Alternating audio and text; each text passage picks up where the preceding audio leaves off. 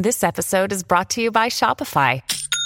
Forget the frustration of picking commerce platforms when you switch your business to Shopify, the global commerce platform that supercharges your selling wherever you sell. With Shopify, you'll harness the same intuitive features, trusted apps, and powerful analytics used by the world's leading brands. Sign up today for your $1 per month trial period at shopify.com slash tech, all lowercase. That's shopify.com slash tech. Giovani e disinformazione. Sembra che, secondo alcuni studi, la gioventù odierna, la generazione X, Z, Y, W e quant'altro, sia più facilmente preda di coloro che spargono e costruiscono fake news. E ovviamente questo porta a dei pensieri, ma perché? Siamo davvero tutti più rincoglioniti?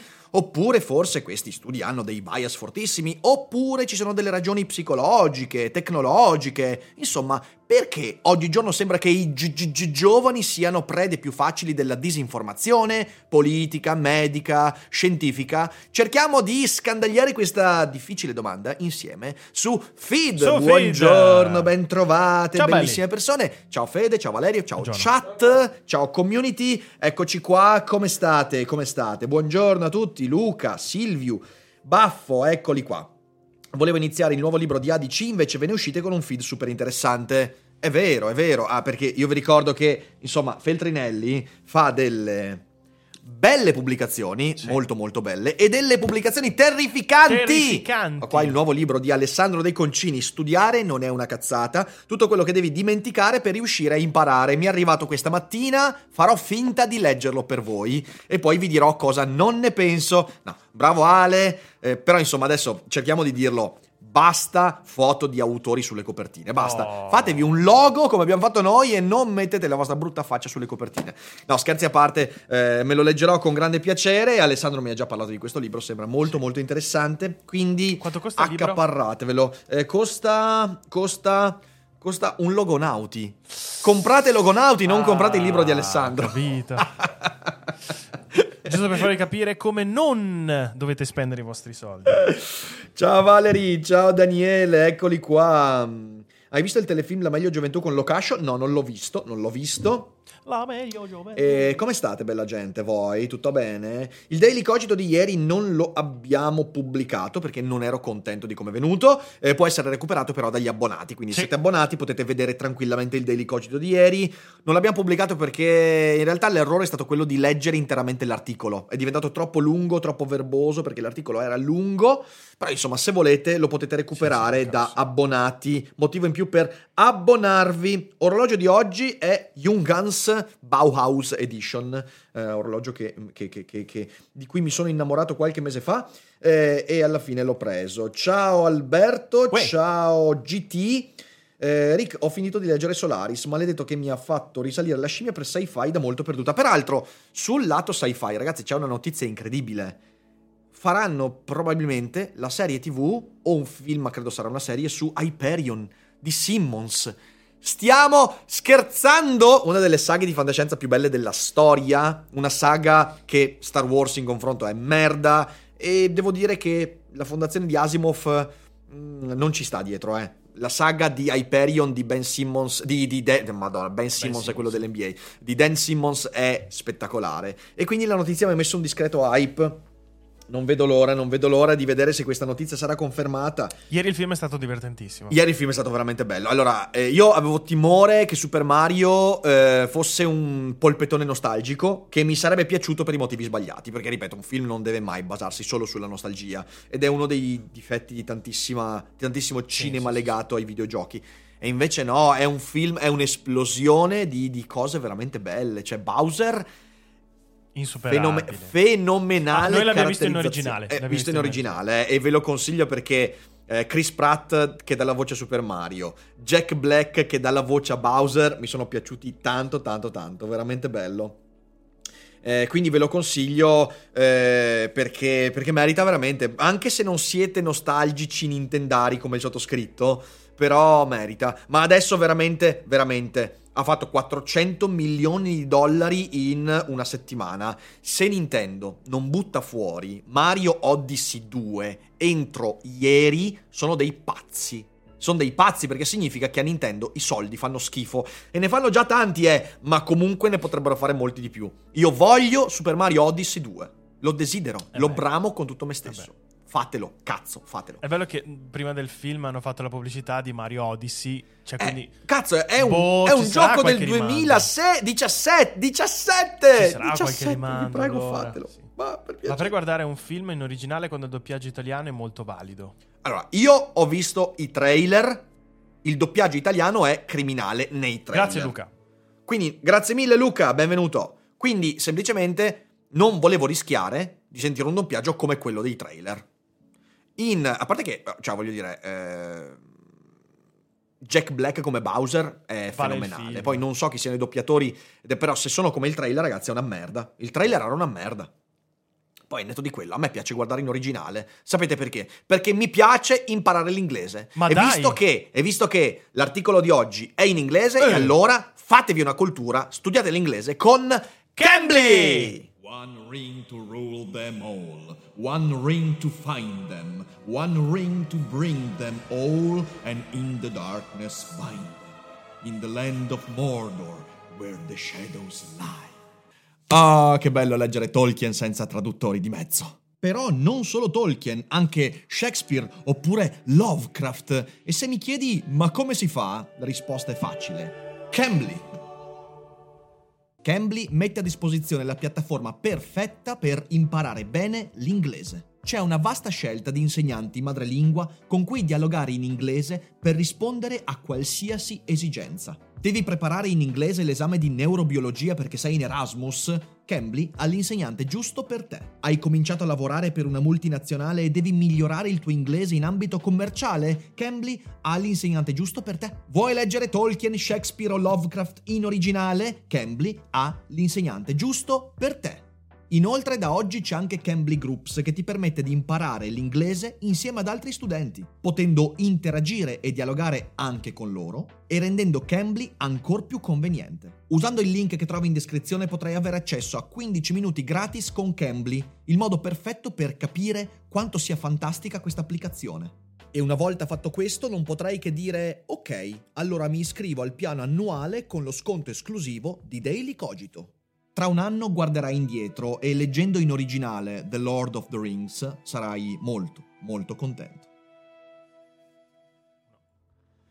Film di Super Mario ci è piaciuto talmente tanto che durante lo spot stavo ripensando ad Speech, alcune, speech, speech, alcune gag del film bellissimo. Comunque, Pip dice: Ma tipo capisco, solo penso che tantissimi sembrano farlo per moda. Vabbè, io non me Beh. ne frego degli altri, cioè io guardo le cose in originale perché in gran parte dei casi, a parte che le guardo anche tipo i film francesi in originale, cioè quindi non io guardo le cose in originale perché mi piace di più. Poi di nuovo è un film pensato in inglese e si vede, Sì, ci sono sì. giochi di parole e via dicendo, quindi in realtà poi se qualcuno lo fa per moda, cazzi loro, eh. Per me è molto meglio in originale, per quanto io abbia stima del doppiaggio italiano, ci mancherebbe grande scuola, però io posso consigliare sempre, guardate i film in originale, è molto meglio, è molto più istruttivo eh, e poi avete il plus che vi imparate una lingua divertendovi, perché poi guardare le cose in originale ti allena moltissimo all'uso di una lingua. Che poi, vabbè, può essere moda quanto volete, però se effettivamente uno non ha un minimo di dimestichezza con la lingua, credo che faccia anche fatica a portare avanti questa Ma cosa. sì, qui. Boh, infatti, eh, più un esercizio. C'è moda fino a un certo punto. Ciao che ciao Fede, da quando ho scoperto che ti piacciono, aspetta l'ho cogitata con i Baustella. ah, ok. Potrebbe essere. Grazie Lorenzo in fuga dagli zombie. Qualcuno mi chiedeva la mia marca preferita, preferita di orologi. Io credo che la mia preferita Vialetti. sia Hamilton. Cioè, Hamilton mi piace proprio tanto, mi piace quello che fanno. Eh, anche perché hanno questa cosa che fanno tanti orologi legati al cinema. Al cinema. Ed è una cosa che mi piace. Quindi direi Hamilton, però Ci poi. eh, bisognerebbe anche andare un po' più nello specifico. Allora, io ho letto da poco Ubik di Dick, che libro consigli per continuare a leggere Dick, eh, Le tre stimmate di Palmer Eldritch, capolavoro. Poi anche La svastica sul sole, The Man in the High Castle, è bellissimo. Ma direi che non Ma è il momento di parlare di Dick, è il momento di leggere l'articolo di oggi. Smettiamo di parlare di Dick. È un articolo che parla di disinformazione e gi- gi- gi- gioventù ed è un articolo del eh, MIT Technology Review, che è il blog dell'MIT, un blog da cui prendiamo moltissimi articoli perché eh, io sono, sono- sono abbonato e in mezzo a tante ombre però ogni tanto c'è qualcosa di molto interessante. E quindi l'articolo di oggi si intitola Why Generation Z Falls for Online Misinformation. Ora, Generation Z, se non sbaglio, sono proprio quelli nati dopo il 2000. Gen Z? Sì. Dal 98 96 in poi. Ah, quindi tu sei Gen Z. Io sono Gen Z. Quindi sei preda della disinformazione. Vediamo perché Fede è ignorante. Ok, questa è, in realtà questo è il vero titolo infatti- della, della- della Ah, live. Quanto vorrei avere tempo per modificare la mia foto in tutte queste ragazzine qua. Come fisico ci siamo, mancherebbe la mia foto. E Sai che è una cosa talmente cringe che mi ricorda il Dalai Lama. We can all learn from how today's young people evaluate truth online. Quindi perché la generazione Z eh, cade più facilmente nella disinformazione online. Possiamo tutti imparare ehm, come le giovani generazioni eh, valutano la verità online. Questo è un articolo interessante che mi ha catturato perché appunto si parla di un argomento che stiamo, stiamo discutendo in queste settimane, quando si parla di eh, intelligenza artificiale, ma anche quando si parla di debunking, fake news. Cosa vuol dire valutare la verità? Come si fa a valutare la verità online e ovviamente anche offline? Ma andiamo a leggere questo articolo di Jennifer Neda John, è del 30 giugno 2021, quindi è un articolo di qualche tempo fa, non è Yes. un articolo proprio delle ultime settimane, ma mi sembra che sia un argomento interessante. Vediamo. A teenage girl peers gravely at the camera, the frame wobbling as, he- as uh, she angles her phone at her face. A caption superimposed on her hoodie shares an ominous warning. If Joe Biden is elected president of the United States, Trumpies will commit mass murder of LGBT individuals and people of color. Quindi, eh, una, una teenager ehm, eh, gravely at the cam- Pierce gravely at the camera. Ehm, gr- cosa vuol dire Graves at the camera? No, Ah, ma- Pierce gravely. Pierce Pierce. Gra- ma Grave è Cioè- che è proprio infossata dentro. No, non capisco. Cioè, Pierce significa. significa sì, Me- sì, me lo- sì, me lo segni che non punta. riesco a vedere dov'è. È proprio la prima riga. Teenage girl Pierce gravely at the camera. Ah, ok. Eh, non so bene come tradurre direttamente questa cosa qua. Ok. Perché Pierce. eh, no, no, Pease, porca di miseria. Pierce. Uh, Pierce Vede sa- cosa serve sarebbe Cambly? collega con simile compagno. Scruta, ok, infatti no, scruta. Scruta in modo molto, eh, molto grave alla, alla camera. Ma non capisco, eh, ma perché the camera? Cioè, nel senso, vabbè, ok. Ehm, Ah, ne- sì, sì, sì, che, che quindi scruta in maniera eh, mo- si mo- sta riprendendo, ok. Mm, Ah, ok, state Sì. scrivendo un TikTok, è quello che non capivo. Ok, ok. Ehm, scrota. Quindi, no, scro, no, non scrota, no, no, mi dissocio, mi dissocio. Ehm, eh, una, una frase che è mm, eh, impostata su her hoodie, sul suo cappuccio, Ok. eh, mostra un, un- un- un avviso molto, molto pesante. Se Joe Biden sarà eletto presidente degli Stati Uniti, eh, Trumpies, quindi i Trumpiani. seguaci di Trump, eh, commetteranno eh, omicidi di massa di persone LGBT e di persone di colore. Olè. A second caption announces this is really is da- eh, World War III. Quindi una seconda frase dice questa è veramente la terza guerra mondiale. That video was posted on TikTok on November 2nd, 2020 and liked more than 20,000 times. Quindi questo video è stato postato su TikTok il 2 novembre 2020 ed ha ricevuto 20.000 like. Around that time, dozens of other young people shared similar warnings across social media, and their posts drew hundreds of thousands of views, likes and comments. Nello stesso periodo, dozzine di eh, giovani persone hanno condiviso simili avvisi attraverso i social media e i loro post hanno portato a decine e centinaia di migliaia di visualizzazioni, like e commenti. Clearly, the claim were false. Chiaramente erano avvisi fasulli. Eh, perché quindi? Why then did so many members of Generation Z, a label applied to people aged roughly 9 to 24, who are presumably more digitally savvy than their predecessors, fall of such playground misinformation? Eh, quindi chiaramente questi claim erano falsi. Ma perché allora così tante persone che fanno parte della generazione Z, quindi persone che hanno dai 9 ai 24 anni, eh, che dovrebbero essere più, eh, più saggi nella- nel rapporto con il web rispetto ai loro predecessori, cadono così facilmente di- dis- nella disinformazione? I've worked as a research assistant at Stanford Internet Observatory since last summer, analyzing the spread of online misinformation. Ho lavorato come ricercatore e assistente ricercatore alla eh, Stanford Internet Observ- Observatory eh, dall'ultima, eh, dall'ultima, dall'estate scorsa, analizzando eh, la diffusione della disinformazione online.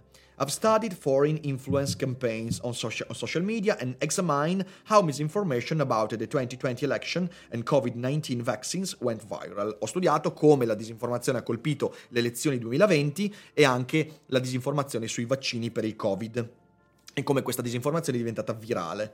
And I've found that young people are more, more likely to believe and pass on misinformation if they feel a sense of common identity with the person who shared it in the first place. Ecco, questo è un punto che abbiamo toccato tante volte, non solo su Daily Cogito, ma una cosa che io ho discusso anche su Seneca tra gli zombie. Eh, ho trovato, dice il, il, il, redattore dell'articolo, che le persone giovani eh, sono più propense a credere e a, eh, diciamo così, lasciar correre la disinformazione quando sen- sentono un legame di identità con coloro che l'hanno condivisa.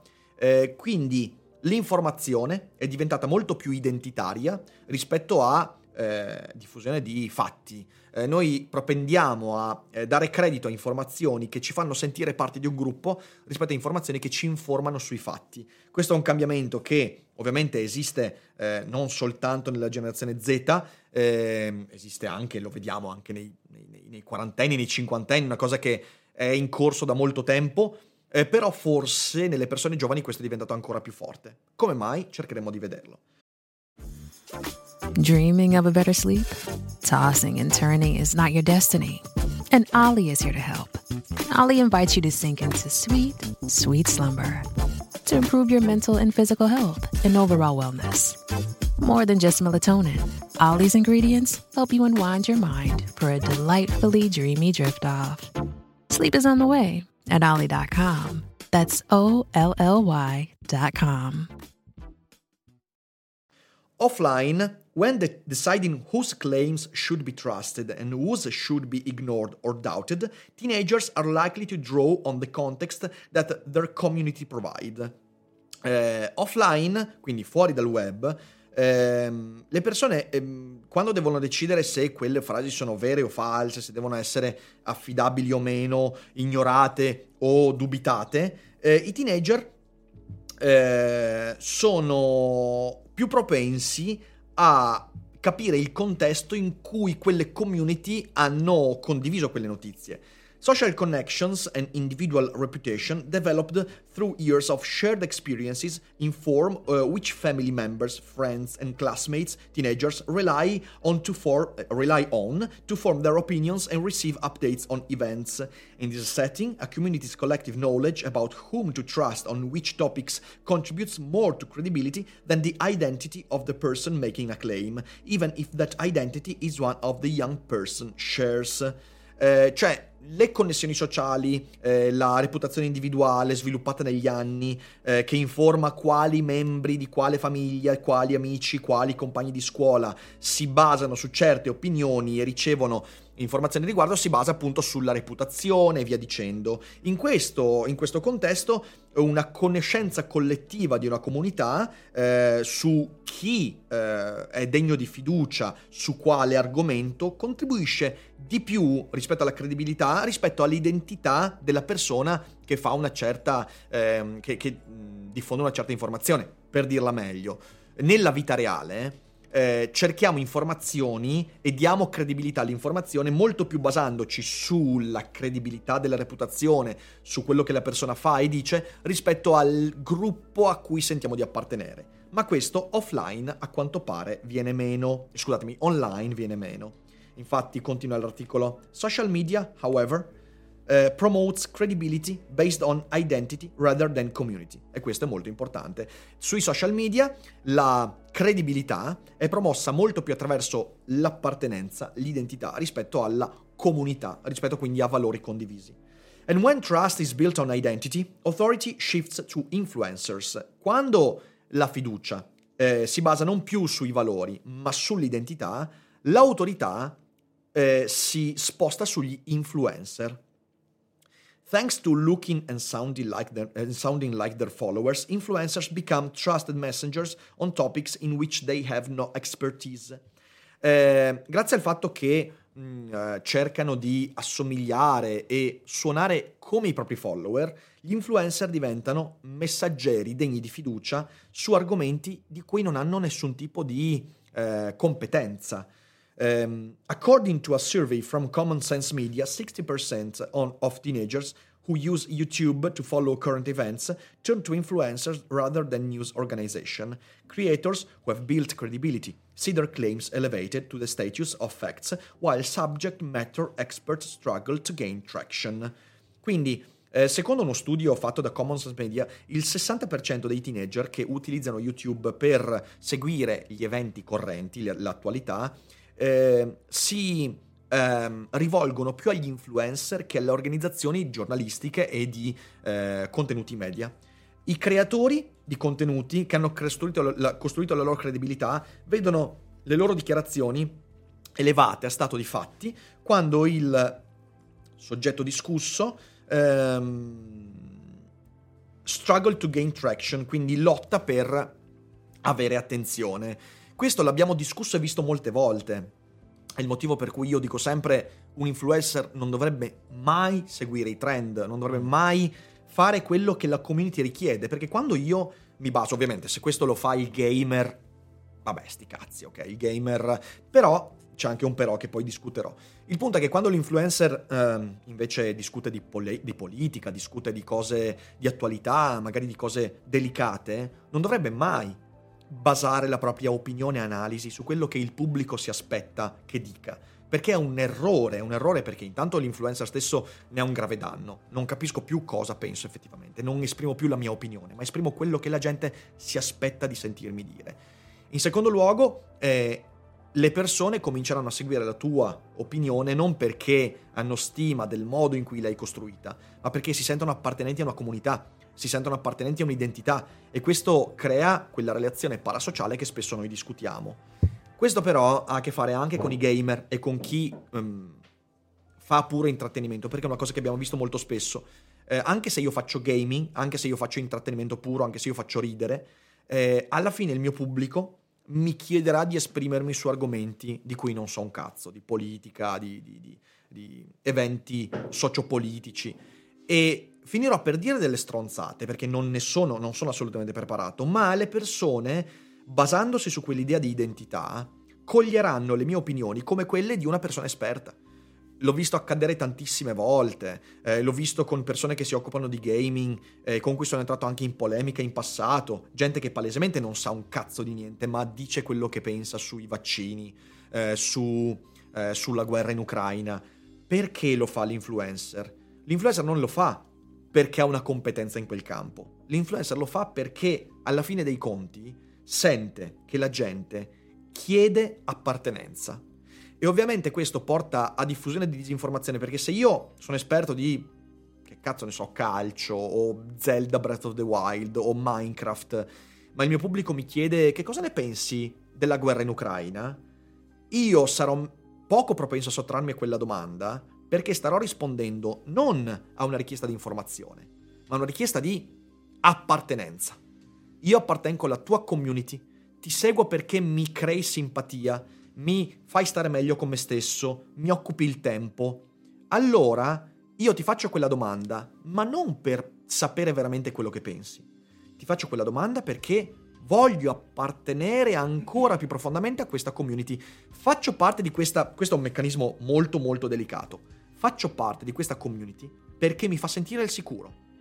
Eventi del mondo che mi fanno sentire insicuro, come la guerra in Ucraina, mi porteranno a chiedere a te cosa ne pensi.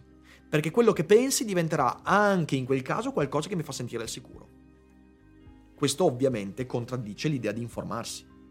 Informarsi invece significa veder contraddette le mie aspettative, ma questo non succede più. C'è Lore- qualche domanda? Lorenzo dice: Secondo me manca totalmente l'educazione sugli strumenti critici di discriminazione e ricerca delle fonti, il che affligge anche l'oggettività della verità condivisa e verificata. Assolutamente sì, questo l'abbiamo detto tante volte. Purtroppo a scuola non c'è nessun tipo di educazione a cosa vuol dire informarsi online o anche solo on life, eh, come si confrontano le fonti, come si riconosce un'argomentazione fallace. Sì. Queste cose mancano drammaticamente ed è un problema.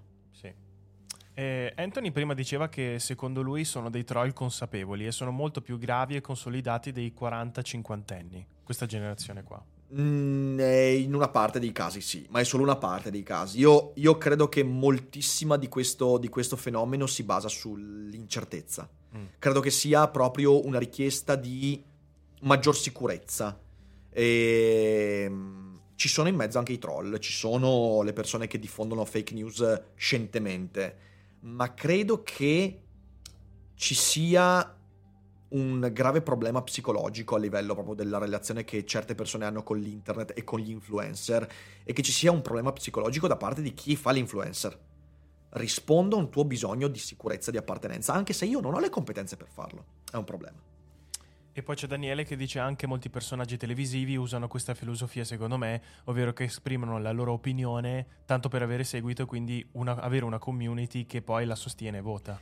Sì, ma e questa è un, una questione che discuteremo anche in un daily cogito futuro. Mm-hmm. Il problema dell'influencer è che è molto più vicino come sentiment alle persone che lo seguono. Eh, la persona in televisione è comunque una persona distante, è un conduttore, è un personaggio televisivo. È più difficile che io segua un personaggio in televisione perché sento un'appartenenza. Nel mondo dei social media, questo l'abbiamo discusso tante volte anche su feed, è molto più facile creare quel senso di appartenenza. È molto più facile legarsi a una persona non perché riconosco la sua inarrivabilità, il fatto che lo ammiro come modello di vita, ma perché mi sento parte di qualcosa. È molto più facile che questo accada online ed è per questo che l'influencer diventa un comforter. Molto più bisogna lanciare questo, questo questo neologismo. Non abbiamo più influencer, abbiamo co- comfort. Come Co- potremmo dirle? Cioè, gente che ci dà conforto, ok? Eh. Tu segui quello perché ti dà conforto. Sì. Co- co- conforcer, conf- comfort influencer, comfort. Dai, facciamo, facciamo, troviamo un neologismo. Ma quindi ragazzi. deve essere una persona che ti dà conforto. Esatto. Il Dalai Lama. Io mi dissocio, io mi dissocio molto da questa cosa qua. Io mi dissocio molto da questa cosa qua. Comunque mettete, li- mettete like, come mettete dice Baffo. live alla like. Mettete, esatto. mettete like. Confo, con, confo, bisogna trovare un, un, un, un, un crasi un comfort e influencer. Ah, Com- il comforter il, ci sta. Il comforter. Sì, sì, sì. Faccio il comforter. O l'infuforter. L'influforter per mi piace. Sì, Confortenser è brutto, sembra, sembra, una marca di frigorifero. Bello, bello, bello. Andiamo avanti con l'articolo. Andiamo avanti. This, in large part, is how the rumor of plans for post-election violence went viral. Questo, in larga parte, è come il rumore, quindi il rumore informativo eh, di quello che è successo nelle post-elezioni, nella violenza post-elettorale, è diventato virale. The individuals who shared the warning were deeply relatable to their audience. Many were people of color and openly LGBT, and their past posts discussed familiar topics uh, like family conflict and struggles in math class. Um, quindi gli individui che hanno cominciato a condividere questi avvisi, questi, questi, questi allarmi, erano fortemente, ehm, diciamo così, eh, collegati a quel tipo di pubblico. Molte erano persone di colore e op- eh, apertamente LGBT e i loro post passati discutevano eh, argomenti come eh, conflitti familiari e lotta nella, nella, nella classe di matematica, boh, quindi a scuola. Uh, this sense of shared experience made them easy to believe, even though they offered no evidence for their claims. Questo senso di appartenenza, questo senso di esperienza condivisa, eh, ha portato queste persone ad essere più facilmente propense a credere a certi claim, eh, anche se non c'era nessuna evidenza che quei, quegli, que, quegli allarmi fossero reali. Questo è il punto essenziale, vedete, l'appartenenza ci rende più fragili, l'appartenenza ci rende più manipolabili. Questo avviene a destra e a sinistra. Se io mi sento appartenente a un passato romanico fascista, ok? Sarò molto meno allerta quando una notizia come gli immigrati ci stanno rubando il lavoro Boom. mi raggiungerà. Eh, l'appartenenza ci porta ad essere esposti a idee che confermano quell'appartenenza. È per quello che, e io al mio pubblico lo, dir- lo dirò sempre, dobbiamo contrastare il senso di appartenenza. Il senso di appartenenza è qualcosa che ci espone alla zombificazione, ovvero ci espone all'incapacità di mettere in discussione le idee che ci raggiungono. Ed è fondamentale da comprendere questo. C'è qualche domanda? Eh, no, però c'è, c'è. però c'è una statistica interessante, Vai. ovvero che la generazione eh, più... Vabbè, diciamo, ho fatto il, ehm, come si chiama, il sondaggio della generazione della nostra chat. Per il momento c'è un 50% delle persone che ci seguono che sono Gen Z, quindi dal 95 al 2012, che non pensavo che finisse il 2012. Millennial 41%. Ok. 81-94 e poi abbiamo un fierissimo 7% di Gen X dal 65 all'80 e un super mega fierissimo boomer 3% 46-64 Io faccio parte un dei sa- boomer. esatto un saluto calorosissimo ai boomer e ai Gen, ai Gen X ciao cari Andiamo avanti. Allora, making matters worse was the information overload many people experience on social media, which can lead us to trust and share lower quality information. A peggiorare tutto questo c'è l'information overload, cioè il sovraccarico di informazione che molte persone vivono sui social media e che ci porta a credere a informazioni di bassa qualità. Quindi essere più superficiali, anche questo. Topic molto discusso anche in Seneca tra gli zombie, l'infodemia. L'effetto dell'infodemia, di essere preda del rumore informativo, è quello che ci porta a essere più propensi, meno propensi a verificare le informazioni. Se abbiamo tantissimo da seguire, avremo me- meno tempo ed energie per verificare ciò che, ci- ciò che seguiamo. Ed è un problema enorme. Uno dei problemi essenziali dell'information overload è che ci porta meno ad allenarci a verificare quello che ci raggiunge come informazione. Ed è per questo che poi alla fine abbiamo sempre bisogno degli influencer, anche per verificare e selezionare l'informazione. Più informazione riceviamo, più avremo selezionatori occulti e questo ci porta ad essere più facilmente disinformabili. This episode is brought to you by Bumble. So, you want to find someone you're compatible with, specifically someone who's ready for a serious connection, totally open to having kids in the future, is a tall, rock climbing Libra, and loves rom coms with vegan pizzas on Tuesdays just as much as you do. Bumble knows that you know exactly what's right for you. So, whatever it is you're looking for, Bumble's features can help you find it. Date now on Bumble. The election rumor appeared among dozens of other posts in teenagers' TikTok feeds, leaving them with little time to think critically about each claim. Any efforts to challenge the rumor were relegated to the comments. Quindi il- l'informazione, l'infodemia legata alle elezioni eh, è apparsa tra dozzine di post nei TikTok di teenager, lasciando poco tempo per pensare criticamente ad ogni informazione ci vuole tempo per selezionare le fonti, ci vuole tempo per verificare. Se noi, ed è uno dei motivi principali per cui io non, ho- non ho- non sono mai sceso su, su TikTok, perché TikTok è un social che è basato sull'idea di mangiare tutto il tempo che tu potresti utilizzare per verificare le informazioni. Se tu vivi in un feed di continue informazioni, hai l'illusione di sapere quello che succede nel mondo, ma in realtà ne sai molto di meno. Stai barattando la conoscenza che richiede verifica, pensiero critico e confronto fra le fonti e selezione delle fonti con il rumore, cioè il- l'essere raggiunto continuamente da un sacco di informazioni che però poi non vengono mai verificate o selezionate. As young people participate in more political discussions online, we can expect those who have successfully cultivated this identity based credibility to become de facto community leaders, attracting like minded people and steering the, the conversation. Eh, mentre le persone eh, partecipano sempre di più a discussioni politiche online, gio- persone giovani, eh, ci aspettiamo eh, che quelli che hanno con successo coltivato la credibilità basata sull'identità siano di fatto diventati community leaders, quindi leader di queste community, attraendo persone che la pensano allo stesso modo e eh, sterzando, deviando la conversazione proprio su quel tipo di, di argomenti. E questo accade continuamente anche lì. Ehm, ci sono persone che sono diventate famose non perché hanno capacità, perché hanno conoscenze, competenze, ma perché hanno cominciato a dire cose nei confronti delle quali una certa parte di pubblico si sentiva simpatizzante. Eh, anche questo è un elemento di disinformazione, o meglio, è una delle radici della disinformazione.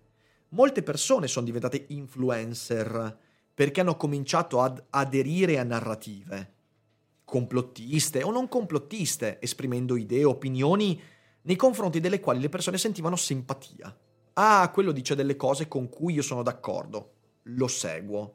E quando questo lo fanno in 10, 30, 100.000, tu hai un nuovo influencer. Un influencer che in realtà magari non ha nessuna competenza.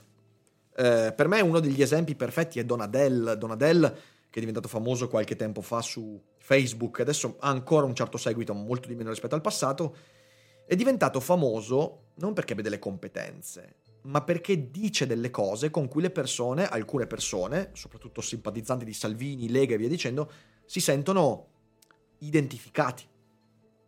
Gli immigrati, cioè, c'è, c'è il piano Calergi, sostituzione etnica, demografica e via dicendo. Ah, anche secondo me gli immigrati sono un pericolo, aderisco. Oppure eh, persone diventate famose per, uh, durante la, eh, la, la, vicenda della legge Zan, ok? Un sacco di persone hanno cominciato a dire, ah, questo esprime idee simili a quelle che penso io, dall'una e dall'altra parte, lo seguo. Questo non è un influencer, è un comforter, cioè una persona che ti dà il conforto di sapere che qualcuno lì fuori la pensa come te. Questo è il contrario del pensiero critico, che dovrebbe invece essere io incontro informazioni che contraddicono quello che io penso sul mondo. Quando accade, quando mi accorgo di questa contraddizione, io sarò più propenso ad andare a verificare. Allora ricordatevela questa cosa qua.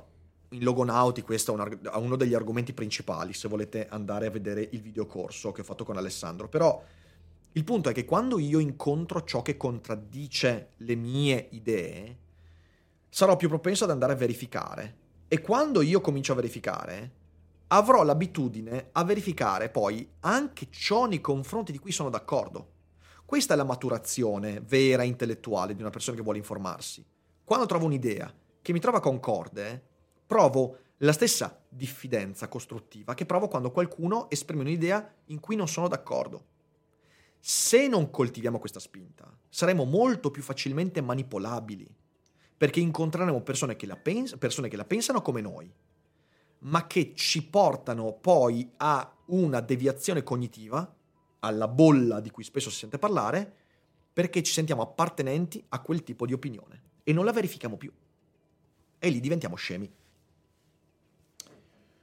While that, uh, while that has the potential to empower marginalized groups, e questo è una cazzata enorme, It also exacerbates the threat of misinformation. Quindi, mentre questo ha il potenziale di dare maggior potere ai gruppi marginalizzati, e io su questo non sono d'accordo, assolutamente no, è un'idea sbagliata ed è un'idea purtroppo che serpeggia moltissimo nelle community LGBT e via dicendo, è un'idea sbagliata, non è mai così.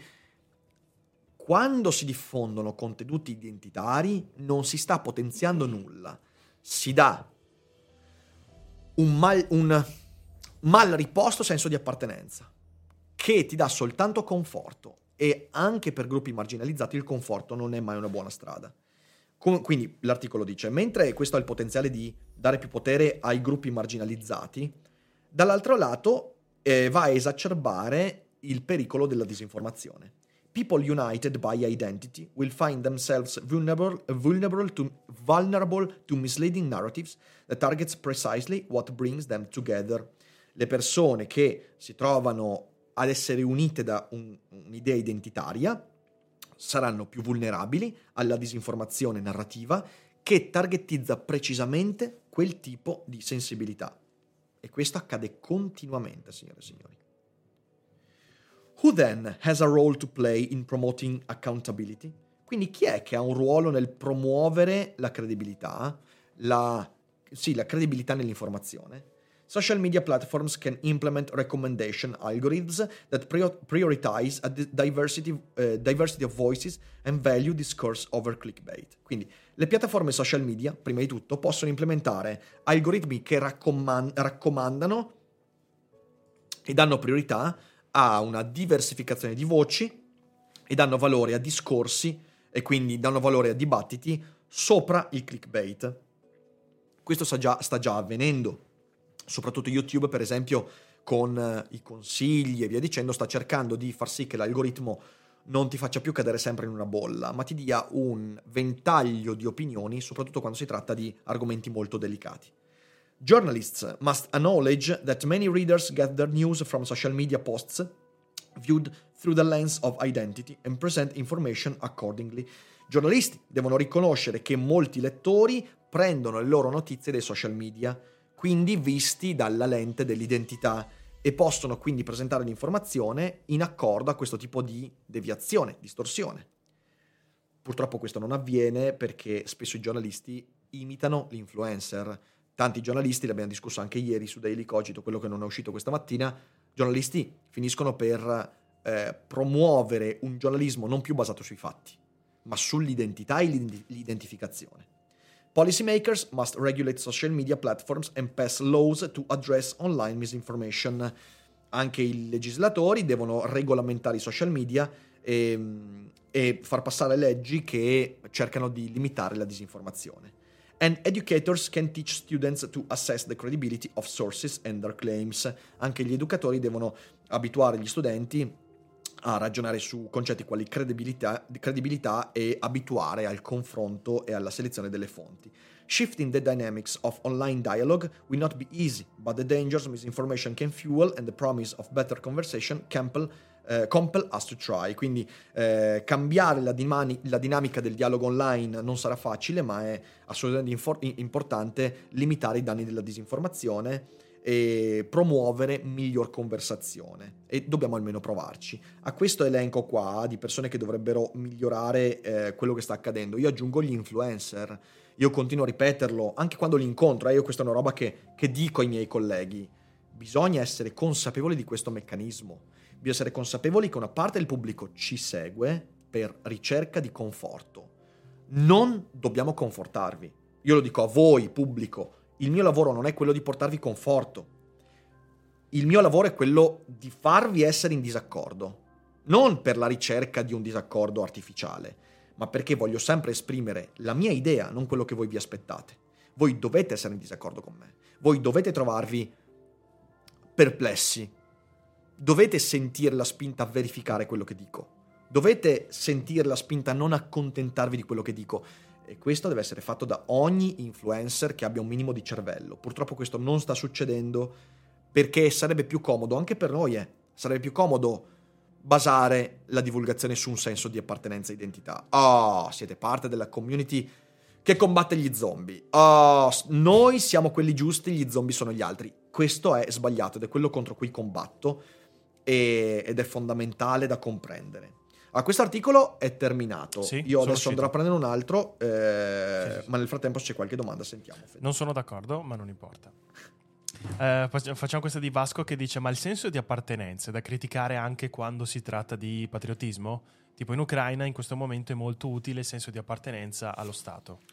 Ehm, allora, sicuramente ci sono delle eccezioni, cioè nel senso ci sono delle eccezioni su cui si può ragionare. Ehm, quando è in pericolo la tua vita, è comprensibile che tu ti aggrappi a qualcosa che ti dà identità. Ehm, è un po' delicato questo discorso, ok? Perché anche in quel caso l'appartenenza ti fa dei danni. Perché qualcuno potrebbe convincerti che la tua vita è in pericolo, quando invece non lo è, e questo ti spinge ad appartenere a un'identità. Quindi dovrei rifletterci molto. Credo che se il tuo paese è in guerra sia fondamentale sentire un senso di appartenenza per difendere casa tua. Cioè non ho detto quello che voglio dire, non è che l'identità, l'appartenenza è sempre sbagliata. L'identità e l'appartenenza sono importanti quando casa tua è in pericolo, veramente in pericolo.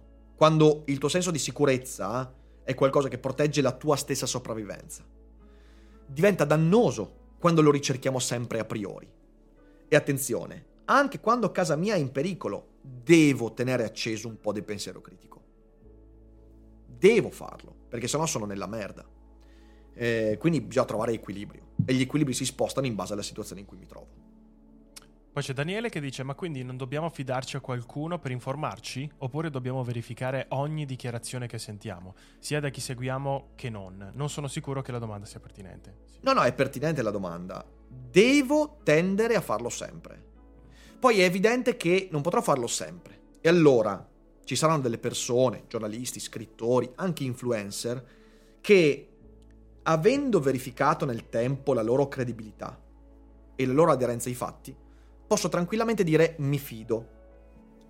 Spero che le persone che mi seguono si fidano della mia divulgazione, si fidino della mia divulgazione filosofica. Ciò significa che andrò a verificare con minor frequenza quello che faccio. Attenzione, verificherò sempre quello che fa Rick Dufer. Andrò a leggere le fonti, i testi originali. Magari lo faccio con minor frequenza perché in passato mi ha dato prova della sua responsabilità, credibilità ma lo farò sempre. Non potrò farlo sempre con tutti, continuamente. Ogni volta che trovo un nuovo divulgatore, una nuova fonte e via dicendo, devo essere molto pronto a verificare. Grazie Livio per grazie, l'abbonamento, grazie, grazie mille. Un nuovo fante. C'è qualcos'altro? Sì, legato a, que- legato a, questo che è sempre utile cercare di anche avere sempre un paragone, un altro punto di riferimento rispetto alla fonte o all'informazione che tu stai, stai oh, ricevendo. Yes, assolutamente sì. Poi c'è Tiliot che dice il senso di appartenenza sempre condotto con modalità diverse alla comfort ignoranza. Forse oggi abbiamo più possibilità di esercitare il senso critico, ma troppa confusione per impararlo? E abbiamo anche molto meno senso di urgenza. Sì. Eh, Questo è legato anche al discorso che faccio molto spesso sull'intrattenimento, sul divertissement. Verificare le fonti è faticoso, è una rottura di coglioni. Mettere in discussione le idee che mi fanno sentire bene è una rottura di coglioni. E noi non vogliamo farci rompere i coglioni. E... Ehm, però dobbiamo. Dobbiamo ricordarci che l'unica cosa di valore che possiamo acquisire nella vita la acquisiremo perché ci facciamo rompere i coglioni. Grey's Anatomy, the most iconic binge-worthy drama is back. Along with answers to the biggest cliffhangers. Will Teddy survive? Will Joe and Link finally find happiness together? Meredith returns along with fan faves like Arizona. You can now stream every episode of Grey's ever on Hulu and new episodes next day. Watch new episodes of Grey's Anatomy Thursdays at 9, 8 central on ABC and stream on Hulu. Il pensiero critico è una fatica. Se non abbiamo propensione a fare quella fatica, finiremo per essere preda di qualcuno più furbo di noi, sempre. Vorrei farvi vedere brevemente Vai. questo articolo sul Financial Times. You don't restore trust in the media by abandoning objectivity. Questo è un uh, articolo di una vice direttrice del Financial Times, che è Jamie. Jamie McKelly. In the current political climate, we need to trouble, d- double down on fundamental journalistic principles, not surrender them. Cioè, non riesci a ricostruire la fiducia nei media, nel giornalismo, abbandonando l'oggettività. In questo articolo, che non vi leggerò completamente, ehm, si parla di alcuni casi in cui i giornalisti, per dire qualcosa di ideologico al loro pubblico, quindi per persuadere il pubblico della giustizia in merito a un'idea, hanno abbandonato l'oggettività con un fine più nobile. The argument over whether journalist Isabel Oakeshott was right to leak more than 100,000 WhatsApp messages given to her for the pers- purposes of ghostwriting a memoir by the former Health Secretary and, to- and Tory MP Matt Hancock is ostensibly about the ethics of journalism. Qui si parla di un caso, ripeto, io ve lo, ve lo riassumo perché questo articolo l'ho già letto, è molto interessante, ve lo metto poi in chat. Eh, L'argomento secondo cui la giornalista Isabel Oakshott aveva fatto bene a diffondere più di 100.000 messaggi WhatsApp dati a lei con lo scopo di scrivere un libro di memorie da parte dell'ex segretario della salute eh, del partito eh, conservatore inglese Matt Hancock è palesemente riguardante l'etica del giornalismo. C'è una discussione nell'ambito eh, del giornalismo inglese anglosassone. Questa giornalista ha ricevuto 100.000 messaggi WhatsApp da parte dell'ex ministro della salute inglese. Lo scopo era quello di scrivere un libro di memorie di questo, di questo, di questo ex ministro. La giornalista ha diffuso una parte di questi ehm, messaggi WhatsApp perché? Perché questi messaggi mostravano che lui, durante la pandemia Covid, sapeva delle cose che erano di domi- dovevano essere di pubblico dominio rispetto alla gestione della pandemia e la giornalista ha scelto di diffondere questi messaggi. Ora, la discussione è riguardante l'etica del giornalismo. Ovviamente nel giornalismo c'è qualcosa che viene chiamato il rapporto confidenziale. Se io contatto un giornalista dandogli delle fonti, chiedendogli di scrivere un libro di memorie, chiedendogli di ricostruire queste cose e queste poi informazioni in via confidenziale vengono diffuse, io giornalista sto venendo meno a quell'etica di confidenzialità. Ovviamente la discussione è inerente, un fatto che su Daily Cogito abbiamo discusso molte volte. Diffondere questi messaggi in, che erano di via confidenziale è un'azione eticamente sbagliata con un fine nobile, quello di far sapere al pubblico che questo ex ministro magari ha mentito, ha nascosto delle informazioni e via dicendo. Da un punto di vista giornalistico, come dobbiamo porci? In maniera utilitaristica? Beh, è un problema, perché dopo quello che ha fatto Isabel Oakeshott, molti, molte meno persone avranno propensione a fidarsi della confidenzialità giornalistica. Dall'altro lato alcuni dicono, beh, ma un giornalista ha un dovere nei confronti del pubblico. Se io vengo a sapere che è stato commesso qualcosa di illecito, oppure anche soltanto di discutibile, questo ex ministro non ha commesso cose illegali, ha fatto delle cose discutibili. Adesso non mi ricordo neanche quali sono le cose effettive, però sicuramente cose che possono essere utili per il pubblico. Ma è etico da parte del giornalista venir meno alla sua etica professionale? È deontologico? Secondo la vice direttrice di Financial Times, no. Secondo questa vice direttrice, infatti, lo scopo nobile finale, quello di far sapere al pubblico che questo, che questo ex ministro ha fatto cose poco irreprensibili, ha danneggiato il giornalismo. E io sono abbastanza d'accordo. E la discussione è, può il giornalismo tornare a fidarsi dell'oggettività e della propria etica lavorativa? Oppure dobbiamo arrenderci al fatto che il giornalista è diventato sempre di più un politico, un influencer? La discussione è importante perché mette sotto sguardo critico il ruolo del giornalista. Dovrebbe essere il giornalista ad avvicinarsi all'influencer e quindi diffondere un'informazione che sia sempre più identitaria per persuadere il pubblico di una certa posizione, come spesso avviene qui in Italia, è successo con i migranti, col DDL ZAN, con tante cose, oppure il giornalista dovrebbe resistere a questa suadente chiamata dell'identità online e ricordarsi che deve diffondere informazioni sulla base etica per informare sui fatti. Io questo articolo ve lo condivido, poi vi fate voi la vostra idea. E... Ehm, Va bene. Possiamo tornare alla chat, Fede? Se c'è qualche domanda la leggiamo e poi andiamo a chiudere.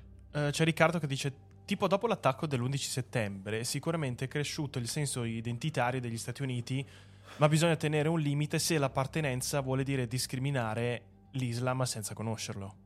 Questo ovviamente sì, ma di nuovo, l'appartenenza, la domanda che dobbiamo farci è, io l'appartenenza l'ho trovata informandomi, perché può essere che informandomi io trovi un gruppo a cui appartenere, oppure l'ho trovata perché cercavo di appartenere a qualcosa. Quando io entro in contatto con contenuti, sto cercando di appartenere a una bandiera, quindi sto cercando comfort e sicurezza, e allora questo mi creerà sempre appartenenze danneggianti. Oppure è semplicemente perché mi sto informando e informandomi trovo qualcuno che la pensa come me, ma sono sempre disposto a rivedere quel tipo di appartenenza?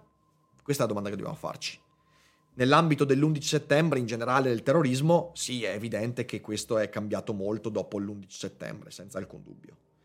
Poi c'era Alberto che dice: Nella verifica dell'informazione, quanto conta il titolo e la storia, esperienze di chi parla? Mi viene in mente durante il Covid che anche i medici esperti e titolari hanno detto molte cavolate. Beh, abbiamo parlato un po' di questo argomento qua. è un argomento veramente troppo vasto adesso per, uh, per discuterne, però, sì. però, credo che sia, sia un problema molto forte. Lì si va in una cosa ancora più complicata. Quanto siamo educati a riconoscere le fallacie, le argomentazioni contraddittorie. Quando qualcuno diffonde informazioni sui vaccini eh, o sulla medicina o sulla politica, siamo capaci di discernere l'informazione fattuale da quella aneddotica e personale. una buona parte del pubblico non riesce a farlo questo, perché non, non ha gli strumenti. Potrebbe averli gli strumenti se solo avessimo un sistema educativo che ci abitua a queste cose, ma non ce l'abbiamo oggi, un problema. Queste erano le domande. E direi che allora ci siamo, signore e signori. Allora, noi ci rivediamo alle 18 con Daily Cogito. Non so ancora di cosa parliamo, quindi ve lo farò sapere dopo su Telegram. Eh, però, insomma, sarà sicuramente molto interessante. Quindi non mancate alle Non 18. mancate. Grazie per aver seguito e buon pranzo. A Ciao ciao. tardi. Oggi Voice ti consiglia Ciao, se stai cercando un podcast diverso dove trovare percorsi per la meditazione e il rilassamento, parole, pensieri per il tuo benessere, questo messaggio è per te. Il nostro podcast si chiama Meditazione guidata e rilassamento. Ci trovi su tutte le piattaforme di podcast. Ti aspettiamo.